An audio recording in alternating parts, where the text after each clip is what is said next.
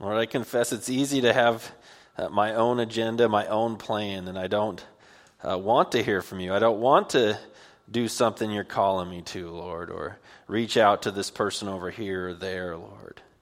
Uh, forgive me, or give me your heart. Give us as a church your heart to care, to be concerned, to see others, to encourage one another, to reach out, Lord.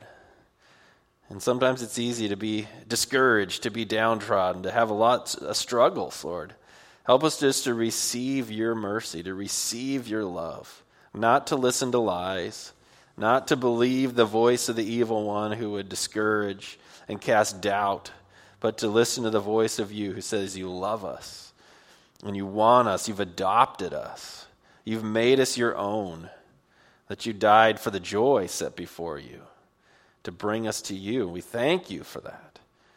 Lord, give us hearts that are full of your love, your compassion for our families, for our friends, for our church, fellow church members. Lord, give us a heart for one another. Give us a heart for those you put in our path this very week. And we thank you, Lord. We're thankful as we anticipate a week of Thanksgiving. We're thankful that you love us. We're thankful that you're patient with us for your grace.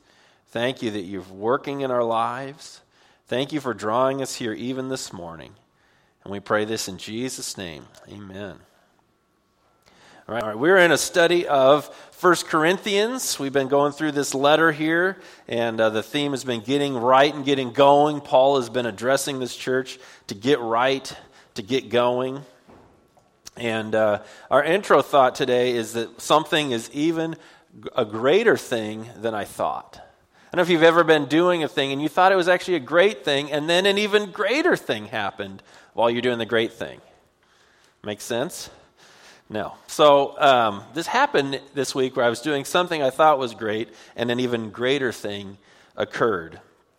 And it happened because a few weeks ago I reached out to a pastor that's a retired pastor in our community, and I was talking to him and calling saying, "Hey, this summer, would you be interested in being on our uh, preaching for me this summer. And he said, mm, uh, No, I'm not going to do that. I was like, Okay, that's fair enough. You retired.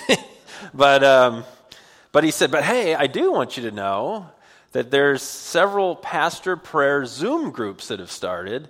And so we're weekly praying. Maybe six, eight, ten pastors get on a Thursday morning prayer Zoom call, and you could be in on that. I thought, well, that sounds great. And I think it's grown out of for years now, we've had pastor prayer days, county-wide pastor prayer days, three times a year. They happen at the Firs. Uh, some local business person or persons pays for them and for our lunch. They never tell us who it is. They just say some people want you to be taken care of today, so they cover it. It's really neat. And the pastors, usually have about 60 or 70 pastors from the county, come and pray together. And it's really a wonderful event, and they always start with nobody cares how big your church is. Nobody's here to sign you up for anything. A lot of times that's what happens. You're come to this thing to pray, but really, we're trying to sign you up for something. And uh, so they say, no signing up, nothing will be pitched, we're just here to pray. And I think out of that movement, these weekly pastor prayer meetings have started where pastors are praying, not in competition, not trying to outdo one another, just saying we care about this community. There's one church in Whatcom County, it's Jesus' church, and we want to be a part of it. So I finally was able to get on to it this week. Uh, this, they told me a few weeks ago, but this was the first week I was able to join in, and there was, I think, five other guys on the call this week. So we're praying, and they said we're going to pray first up. So we prayed some praises to God. Then we're going to pray inward, and we prayed things happening in our own heart, and then we were going to pray outward for our community.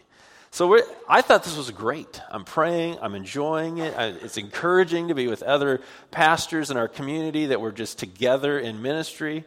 And then, but in the middle of it, one of the pastors said, Hey, I just got to stop this. His name's Mitch. He's a great guy. And he said, I need to know about you, Ron. Ron was another pastor in the call. How are you doing? What's happening in your life? And, and I think that was a disruption from the normal flow, though I don't really know because it's my first call. But, and Ron said, Yeah, I'm having this health issue over here, and then I'm really trying to help this young guy over here. But I thought it was so cool that this one pastor just stopped and said, I need to know how you're doing. I don't know if he was prompted by the Lord to ask that or what, but it was, there was a great thing happening. We were praying for our community, and I thought it was a greater thing that happened when he said, How are you doing? And the pastor shared he's having some fatigue issues and he was struggling, so we could pray for him right on in that moment, his specific need. So it was a great thing. And then an even greater thing was happening when, we, when he asked, How can we pray for you? And I don't know why he did that, but it was awesome. And that's what's happening in our passage today in 1 Corinthians. We're going to be focused on chapter 13. We'll pick up the end of 12. But it was this idea this church was really excited about spiritual gifts among them. They're excited about these gifts, these manifestations of the Spirit for the common good, and they wanted them and they were longing for them. And Paul says those are great things. Spiritual gifts are great things. Those being exercised in the body are great things. But while a great thing is happening, he says there's an even greater thing. So just like I was in the middle of a prayer call, which I thought was great, there was a greater thing.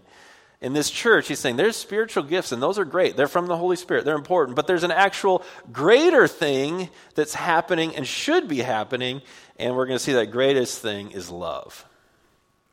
So here's our point for today love is the most excellent way of all. Love is it's that greater thing that should be happening even in the midst of great things like spiritual gifts being exercised. Love is the most excellent way of all. That's going to be our main point. So first I want to read the whole passage. I want to give room for God's word to speak and then we'll we'll walk through it. So I left off chapter 12 verse 27 through chapter 13. Some of you are going to recognize chapter 13, especially some of you go, Oh, I had that in my wedding.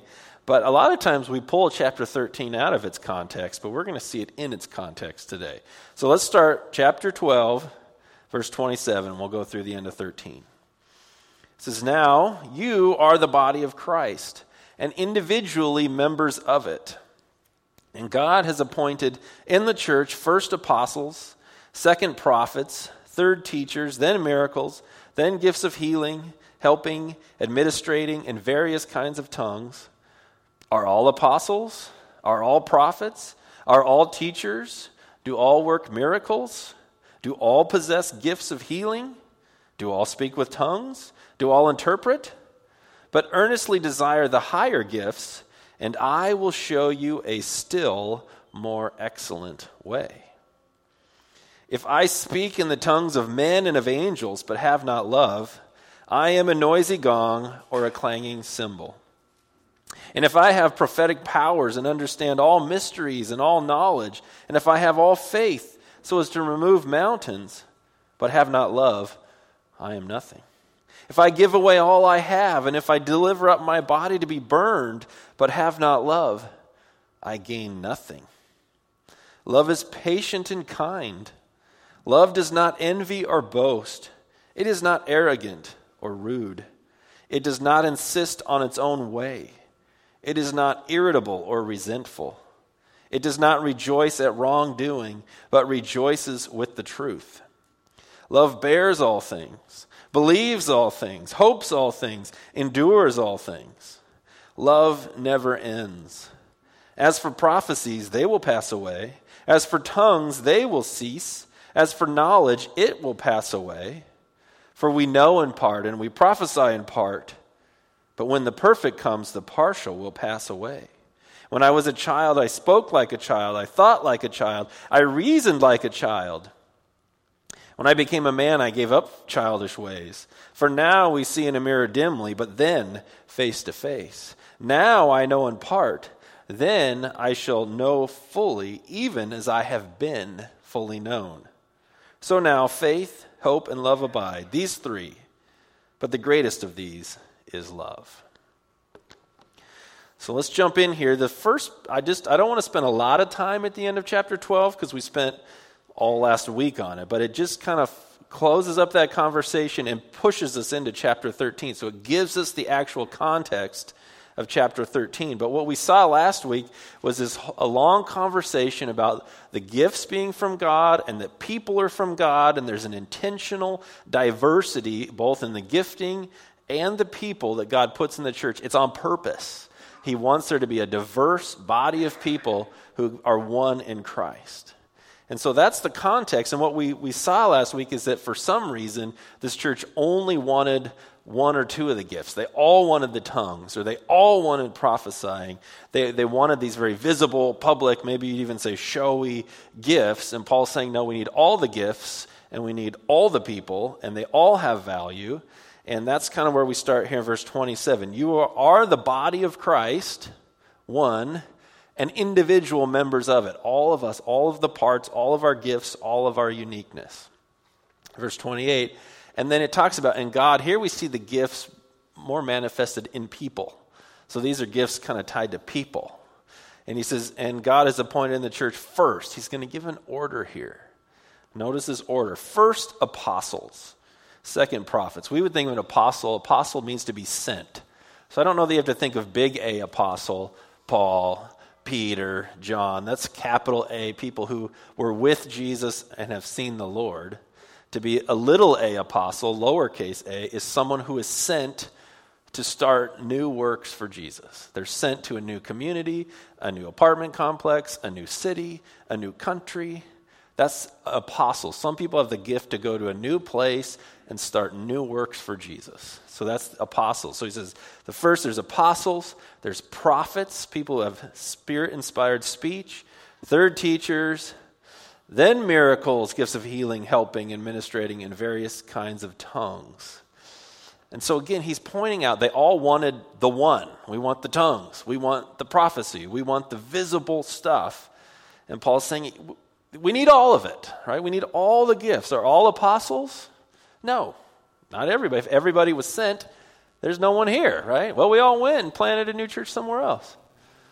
Well, I'd just be talking to myself, which I do more than you think. Um, are all apostles? Are all prophets? Not everyone's going to speak. Are all teachers? Do all work miracles? You get the idea. We need all of them. And so, again, as we spent more time on that last week, we're going to pick more of that up in chapter 14. But his point was earnestly desire the higher gifts. They were wanting the show gift, the tongue, or the healing. He said, desire the higher gifts. He said, if you want to long for a gift, long, he listed first apostles, long to be people who are sent to start a new work, a new ministry, a new church, a new believer. Long to be a prophet, a person who can speak to people and explain things and have inspired speech. Long to be a teacher. He kind of says, put that in order first. That's more important because it moves people in Christ and they speak in a language you understand. We're going to get more into that next time, so don't I don't want to stop there. But he said, "Desire the higher gifts, but I'm going to show you something better than those. I'm going to show you something it's this idea it says still more excellent." that it's beyond excellent, it's past excellent. It's like you can long for gifting, you can want God to the Spirit to manifest in yourself in your life for the benefit of the church, but I'm going to show you something that's better than that. And that's where I got this statement today that love is the most excellent way of all. It's beyond excellent. It's past excellent. You couldn't do anything greater or better to serve God and to serve His church than love. So again, I said we've a lot of times we get to this love chapter in chapter 13 or specifically verses 4 to 8 and we think love, this is what love is and we'll read it at a wedding, but what the context is is that love is rooted in this discussion about gifting in the church. So, on either side, chapter 12 and chapter 14, Paul's addressing how gifts work and how they should function in the church. And so, in the middle, he's sandwiching this conversation that spiritual gifts and people serving in the church, it must be rooted in, filled in, completely saturated in love, or else it doesn't work. And that's that the love is how the church functions. The love is how you exercise your gift. The love is how we live it out. And it's the greatest thing possible we could do is love and, and use your gift in love. So that's what we're going to see. Love is the most excellent way of all. So we got three nice little sections. The first section is the necessity of love. The necessity of love, if you're an outline person, here they are. The necessity of love is verses 1 to 3. The nature of love is verses 4 to 7. The nature of love. And the never ending love is verse 8 through 12. I know that last one I kind of had to make it up, but it's cool pastor stuff to get three ends. So, anyways, the necessity of love, the nature of love, the never ending love. Let's talk about the necessity of love, verse 13. The necessity of love, 13.1. Right, if I speak in the tongues of men and of angels, he goes right to that because that's what they were really hyper focused on. We want the tongues, we want the tongues. Whether it's a human language, a heavenly language, he says none of it matters. Right? If, if I have not love, I am a noisy gong or a clanging cymbal. Right? It doesn't matter if you're just speaking, but you don't love the people you're speaking to, it's just gong. I remember in elementary music, our teacher had a gong. I don't know why. Because we all wanted to get to it and play it. You know, she'd hide the mallet. Bong, bong. It's a horrid sound. Like as I've aged, sounds become more sensitive. You know, does that happen to you? I was like, I don't want to hear that repetitive sound. Turn that off. I just think of that. I could preach and explain everything in the Bible. I can make it make sense. You think, wow, that's the best point I ever heard. But if I don't actually care about you, it doesn't matter. This is the challenge. This is, this is a challenge for a pastor to say, it's easy to want to be the hero. Wow, that was amazing. You did a good job, Pastor. Wow, I didn't understand that point. You did a good job. You, that was amazing. And that becomes about me being the hero. But if I love you, the church body, and say, I want you to know the best way possible what God's word says and what it means in our context today, then I'm loving you. If I'm at the end hoping that I'm the hero and I get the attention and I get the accolades, then it's not about loving you and it's just a bunch of noise, just a bunch of sound. And so that's what he's saying. You guys can, he says, you can desire tongues. You can do these amazing things. You could go and the God could give you a language to speak to someone in some other country. And you don't even know how it happened. But if you don't love them, it just doesn't matter. Have you, I don't know, have you ever talked to that where someone's con- trying to convince you of something, but you know they don't care about you? You're just, I'm not going to listen to you. But if you know someone deeply loves you, you go, okay, I'm going to hear what you have to say. Even if you end up disagreeing, you'll at least listen to them. So that's what he's saying. If you don't, you must have love, or it doesn't matter what comes out of your mouth. If you don't love the person you're communicating with, none of it matters. Second one there. so I have, and again, he's going to these gifts that they're longing for. If I have prophetic powers, and I understand all mysteries and all knowledge, I could just open the book of Revelation and go, oh, this, this, this, this, this. Right? If you could just do that, you understood the mysteries. If you had faith to move mountains, Everything you prayed happened, and you prayed and people got healed, and you prayed and this thing got solved, and you prayed, and you could have all of that the prophecy, the mysteries, the powers of faith. If you don't love the person, it's nothing. And that's what he's getting at. They really want those gifts. They really want that showy things. Like, yeah, but you're doing it for yourself. If you don't love the person you're praying for, it doesn't matter. It's nothing. That's strong language, isn't it?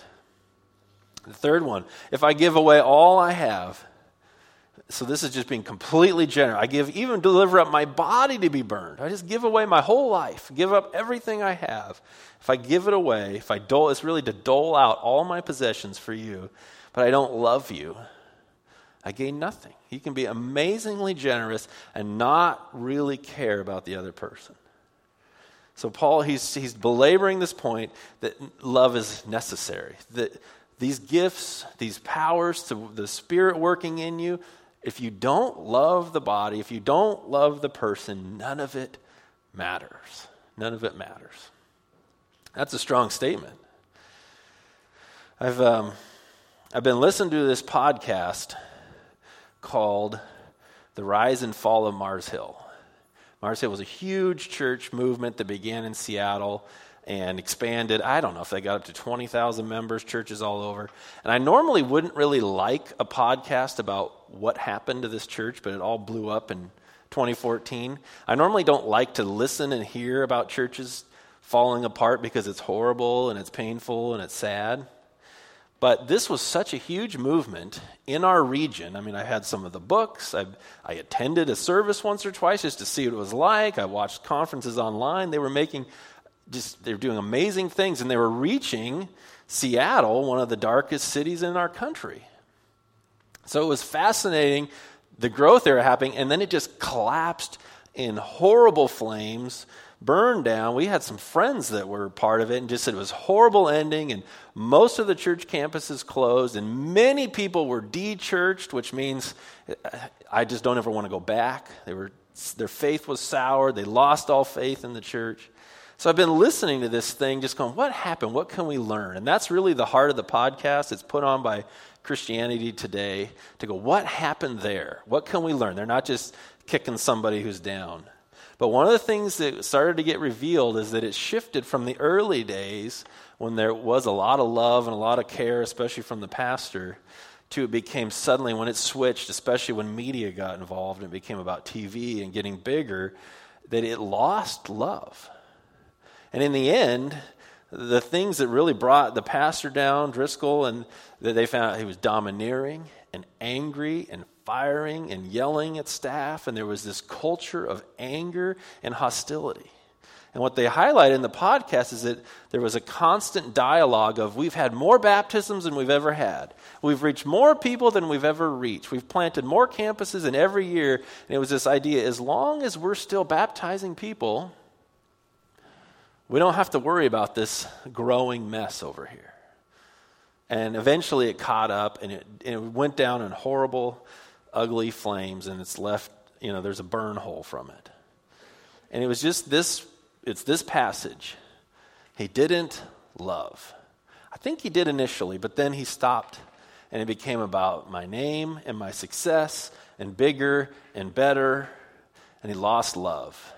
And when there was not love, it turned rough and harsh and angry, and people got hurt, and the church burned down. And I think, I don't mean actual flames, I just mean it's, it ceased to exist horribly because love wasn't at the core. It didn't amazing, matter how amazing the sermons were, how innovative the media was, how quick they could grow, how whatever the it didn't matter because love was lost at the senior leadership.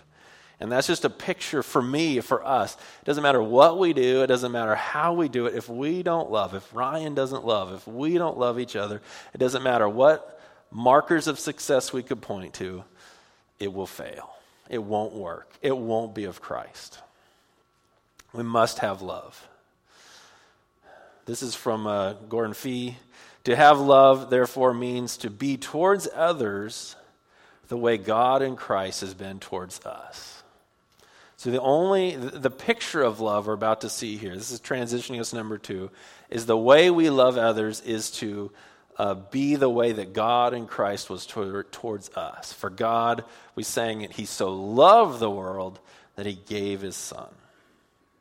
So I put the simple Ryan's definition love is doing the highest good for the other person, right?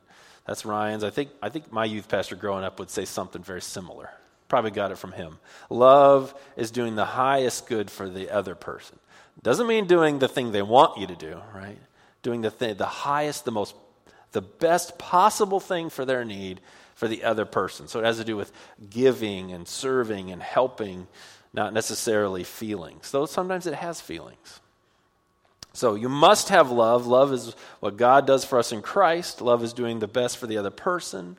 So that was our first point. The second one is the nature of love. It's going to, wh- what is it? What does it look like? What does it feel like? How do we know what's happening? So that's where we get this description that we often uh, read or have on a poster or have at a wedding. Remember, it's sandwiched in this gifts section. Verse 4 Love is patient and kind. Love is patient and kind. You can see these as Passive and active. Patience means to delay wrath, right? I'm going to delay wrath. And active is I'm going to actually extend um, kindness. I'm going to do something for you. That those are both sides. There's an, a passive and an active. I'm holding back. You're irritating me. You're getting on my nerves. You're driving too close to my bumper. How many miles do I go before I give you that brake check? That's I'm holding back. I'm being patient. I'm being patient with another person. I'm being patient with someone's struggle, patient with how they're acting in my life. I'm holding back. I'm delaying wrath. I'm just going to hold back. And then kindness is I'm active. I'm actually going to give good things into your life. I'm going to encourage you. I'm going to compliment you. I'm going to help you. I'm going to gift you. I'm going to whatever it is. You have both sides, passive and active. Love is patient and kind. It's rooted in how God treats us. Romans 2 4, Paul's talking about uh, us not falling into judgment. And it says here in 2 4, do you, or do you presume on the riches of his kindness and forbearance and patience, not knowing that God's kindness is meant to lead you to repentance? So here we see that God is both patient and kind. He's patient. He withholds the wrath that was due for us for sin. And not only did he withhold it, he put it on the Lord Jesus so that he can give us righteousness and forgiveness. So God is patient. He's patient with you to come to him, and he's patient with you and doesn't strike you dead the moment we sin, which we should, but he doesn't. He's patient. He's forgiven you, and he's kind. He continues to bless you and hear your prayers and work with you. God is patient and kind. So we saw love is patient and kind. Love does not envy or boast brag. Look at me. Here I am. Check me out. As you go through these, if you've been with us at all in this study or you look back, these aren't just random. A lot of these point back to things that have been brought up in this letter. Love is pay, it does not envy or boast. We started this letter with people saying, I follow Paul, I follow Apollos, I follow Peter, I follow this one's better than that one. There was this, he's better, I have the answer. No, you have the answer. And he's like, dude, that's not loving. That's not loving. We're not, we're not pointing to what's better, what I like, what I want. I'm jealous of you. I want that. Look what I did here. Love doesn't envy, it doesn't boast. Love uh, is not arrogant or rude. So, again, have that pridefulness. Rude is the idea that you're just trampling over the social appropriate behaviors. We saw this a few weeks ago when they were at, he had to chastise them at communion right? Somebody drank all the wine, somebody had all the bread, some people had nothing. It seemed like there was a meal that only certain people were invited to. Like that's not loving when you're that's arrogant, that's rude, that's hurtful behavior. So love is not arrogant about me and I can do what I want, and it's not rude in the sense that you would hurt someone. You would act in a way that's inappropriate. Love does not insist on its own way. Ooh. I'm me and I like to do what I like to do. Anybody with me on that? Whew. It's my way. What, what do you need? What do you need? This is where the pandemic has challenged us. I don't want to do it this way. I don't want to do that. It's a challenge. If I love you, what will I do to show love for you? It's been a challenge. But if, if it's only about me, well, we do a whole lot of things different. But it's not just about me, it's about you and you and you and my neighbor. If we're loving, we don't insist that it be my way. Love is not irritable or resentful. Irritable, easily provoked, easily angered, right? Depending on the level of tiredness. That's a hard one resentful. Some of yours will say, does not keep a record of wrongs. Love does not keep a record of wrongs. Yeah, but when you do the thing, you always, have you ever said that? Well, but last week when I didn't empty the dishwasher, you bit my, right? You remember that?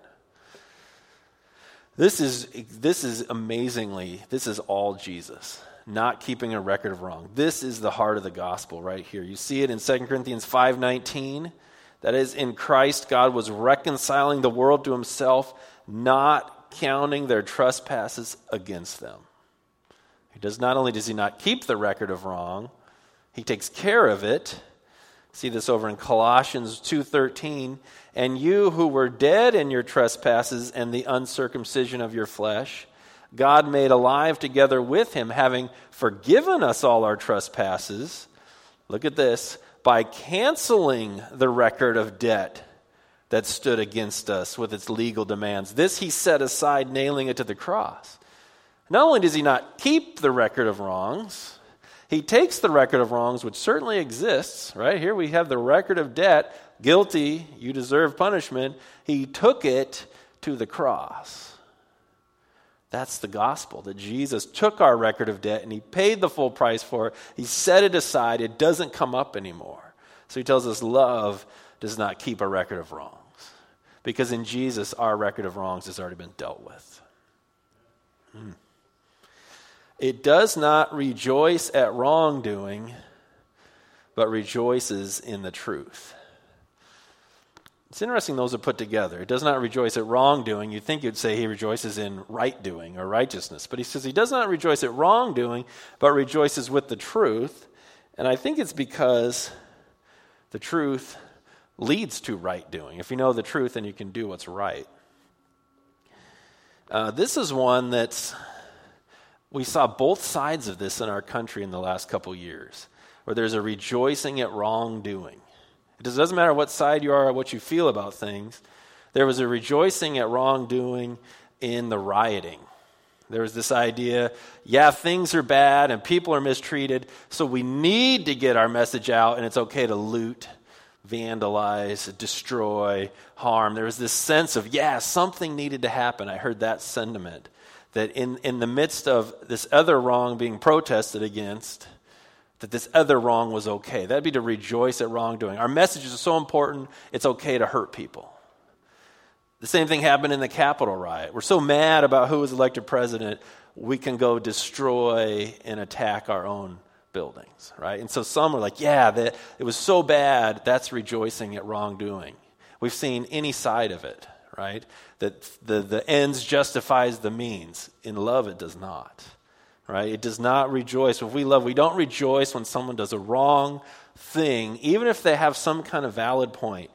The rioting, that, that is rejoicing in wrongdoing. We rejoice with the truth. We rejoice with what's right. And it might, there might be some good points, but in the midst of what's right, we don't celebrate a wrong method. Right? And so that's a challenge things can be wrong, and we recognize that there's things that are wrong or broken in our culture and our systems, but we rejoice with the truth, we rejoice with what's right. So, in communicating things we might be upset about, we still want to maintain righteousness because we love people, and Christ loved us, and our message won't be heard unless we're loving. So, we don't rejoice in wrongdoing, we rejoice in the truth. Finally, love bears all things, believes all things, hopes all things, endures. So we have bear and endure, which are synonyms, sandwiching believes and hopes. Now it's easy to be like, well, that seems naive. You can't believe everything. I don't think that, I think the point is that love hangs in there for a very long time. I think of this most with, with many of you who have adult, wayward children.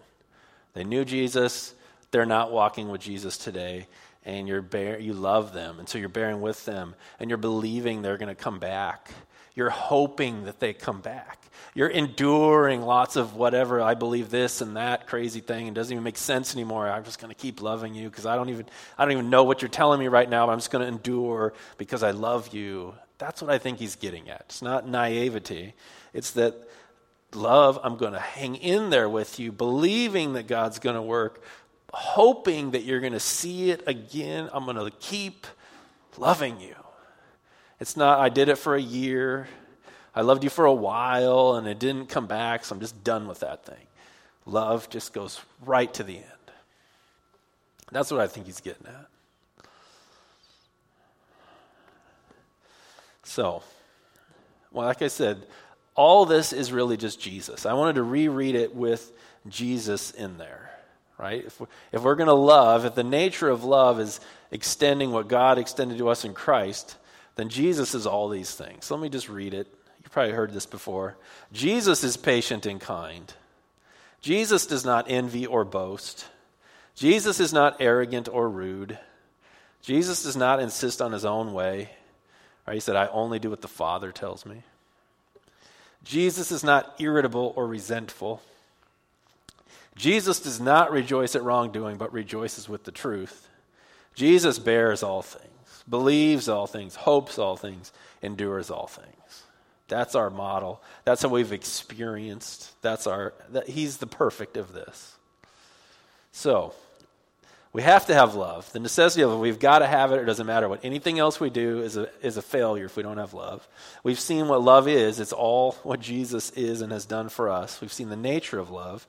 Now we're going to see this final step the never ending love. Love doesn't stop. You can see that in verse 8. Love never ends. Love never ends, never ceases, never stops. He says, As for prophecies, again, he goes right to the thing they're targeting. As for prophecies, they will pass away. It's not, pass away seems a little passive. It's literally, they will be stopped. They will be stopped. They will be brought to an end. It doesn't just, they sort of run out of gas. There's an end point. They're stopped. As for tongues, they will cease. Same word. They will be stopped. It's done. As for knowledge, it will pass away. Think the idea of trying to gain knowledge because you'll already know. For we know in part and we prophesy in part, but when the perfect comes, the partial will pass away. The perfect, the word means the end or something brought to its final goal. So, not the end is in time's up, but the end is it, it happened. It was fulfilled completed, brought to its full desired end. So right now we're impartial. We don't see it all, it's not all clear. But when the perfect, when the full end of time that God has planned comes, the partial passes away. So he's building this case how love never ends, but these other things do. That's what we're getting to. The things that they were really longing for. So he's going to give some illustrations of the difference between when the full end comes and the kingdom of God comes and we're fully in glory versus how we have it now on earth. He's comparing these things. The difference between when I was a child, I spoke like a child, I thought like a child, I reasoned like a child. When I became a man, I gave up childish ways. He's saying the difference in the kingdom of God is the difference between what a child thinks and what an adult thinks. Even just yesterday, I had a kid in the car and we were talking about something going to Canada. I said, Yeah, but you got to. Uh, something you got to show you had a shot to go to Canada. And he's like, Well, I'm not. I'll just tell them you're not checking me, and that's that. And you're like, Well, I guess you solved that problem, right? You just tell the border. But it was what a kid thinks, right? It was just I was just chuckling, like, mm, okay. It was just that's how a kid thinks. Well, I'll just tell them I'm not doing that. Right? When you're an adult, you have a you have a broader understanding. Like, well, and then you can wind up sitting there if there's a lot of people you don't want to upset, but the person that can let you in and out of the country, I don't recommend upsetting them. They can set you there for a long time. So, that's the difference. How a kid thinks, how an adult thinks is, is an analogy, the difference between what it will be then and how it is now. For now, we see in a mirror dimly, but then face to face. Now I know in part, then I shall fully know, even as I have been fully known. This is a, a unique little word play we see mirror, mirror dimly. We sometimes we'll think like a foggy mirror, one of those weird public bathroom mirrors that's metallic. You know, like, is this even a mirror? I think it's so somebody can't shatter it. But it's interesting words. It says, Now I see in a mirror. Dimly is not like foggy. The word dimly is actually where we get our word enigma, puzzles, riddles, something confusing. And so there's this, if you follow this wordplay through, in the Old Testament, or some of the language of the rabbis was if you see in a glass is another word for prophecy. To see in a glass or to see in a mirror is to be shown something that's future. So it, it could be read, I see in a glass in riddles. Like now we have prophecy. Now we have things from God that don't quite make sense. And you ever read your Bible and go, help? What's going on here? Revelation, Daniel, like some of the some of the stuff that's been answered, you know, the coming of Jesus, like, oh, this means that. Before he came, it didn't make sense. So this idea, this word, now we see in a mirror dimly, it's it's almost it's more of a prophecy word. We don't understand. That we see in a glass or we get information from God in riddles, parables. It's not all clear. And so there's this, basis, but then we're going to see face to face. And if you trace this idea of the difference between what a prophet sees and what face to face, it takes you to this account in the book of Numbers, chapter 12, where people were questioning Moses. They're like, oh, yeah? Well, who put you in charge, Moses? Moses is like, uh, burning bush. Do we need to go through this again? But but they challenge Moses' authority. Yeah, who put you in charge? So God's like, okay. So this is what God says about it. Numbers 12. And this is God speaking. He said, Hear my words. If there is a prophet among you, I, the Lord, make myself known to him in a vision. I speak with him in a dream. Not so with my servant Moses. He is faithful in all my house. With him I speak mouth to mouth. It's literally lip to lip, clearly and not in riddles. And he beholds the form of the Lord. I think Paul's pointing to this passage, this idea I, we see in a mirror, we see in a glass in riddles. We see what God's speaking, his prophetic word to us is confusing. And he's taking to this account with Moses where God's telling the people, I talk to other prophets and visions and dreams and it's riddles, but Moses I speak to lip to lip. He beholds the form of the Lord. Come back to our 1 Corinthians passage. Now we see in a mirror dimly. Now we don't understand everything God's telling us, but then face to face, we get that same hope of Moses. Moses went into the tent and he got to see him, he got to talk to him. We're looking forward to that. Right now, things are confusing. They're enigmatic. They're in riddles. They're, we're, we're puzzling. What does this mean? I don't totally know. We know it's from God, but there's a day coming when all that's gone. And you stand before the Lord in glory. It makes sense. It's not confusing. It's fully. And then he says, Now we know in part, but then I shall fully know, even as I have been fully known. God knows you intimately, perfectly, completely. He knows your thoughts. He knows you to the very core of your being, and we get to know Him that way, right? I will know how I've been known.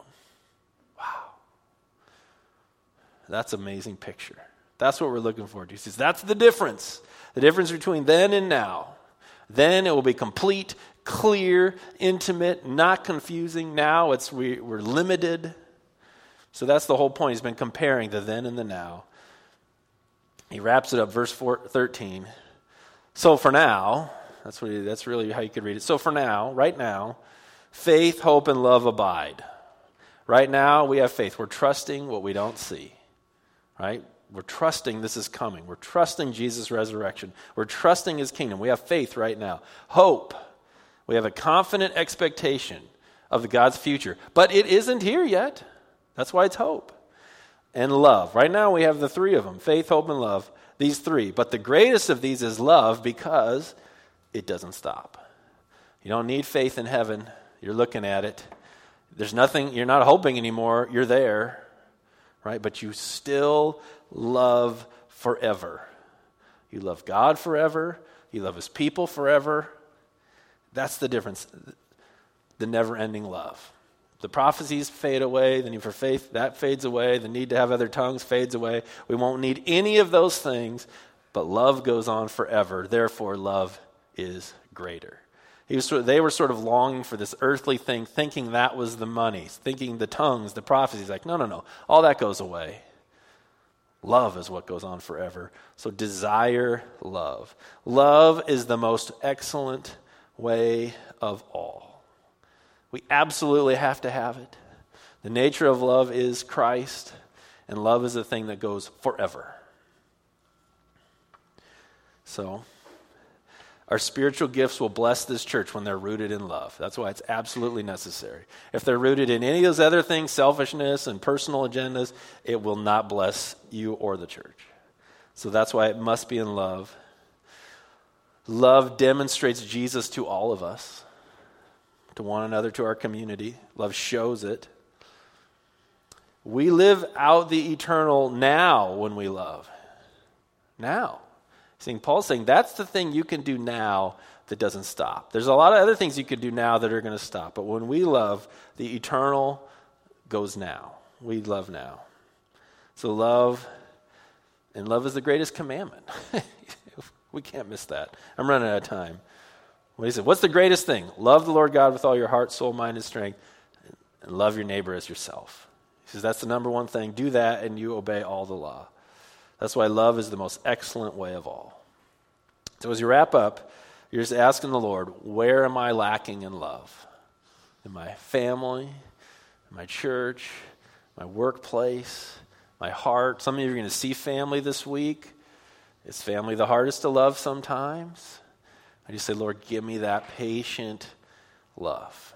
Let's pray. Lord Jesus, we thank you for your love, that you loved us with such intensity you'd go to a cross, that you would cancel the record of debt that stood against us. Lord, we thank you that we can experience love now that goes on forever. Lord, it's broken and we still struggle and fall into sin and go back to our old ways. Realign us with your heart, with your love, with your truth. Let us be people of love. Let us exercise our gifts in love. Let us love our families as many will be gathered with them this week. And let us love you. Let us really love you. Lord, we thank you and we pray this in Jesus' name. Amen. Let's stand and, and praise the Lord and sing about his love.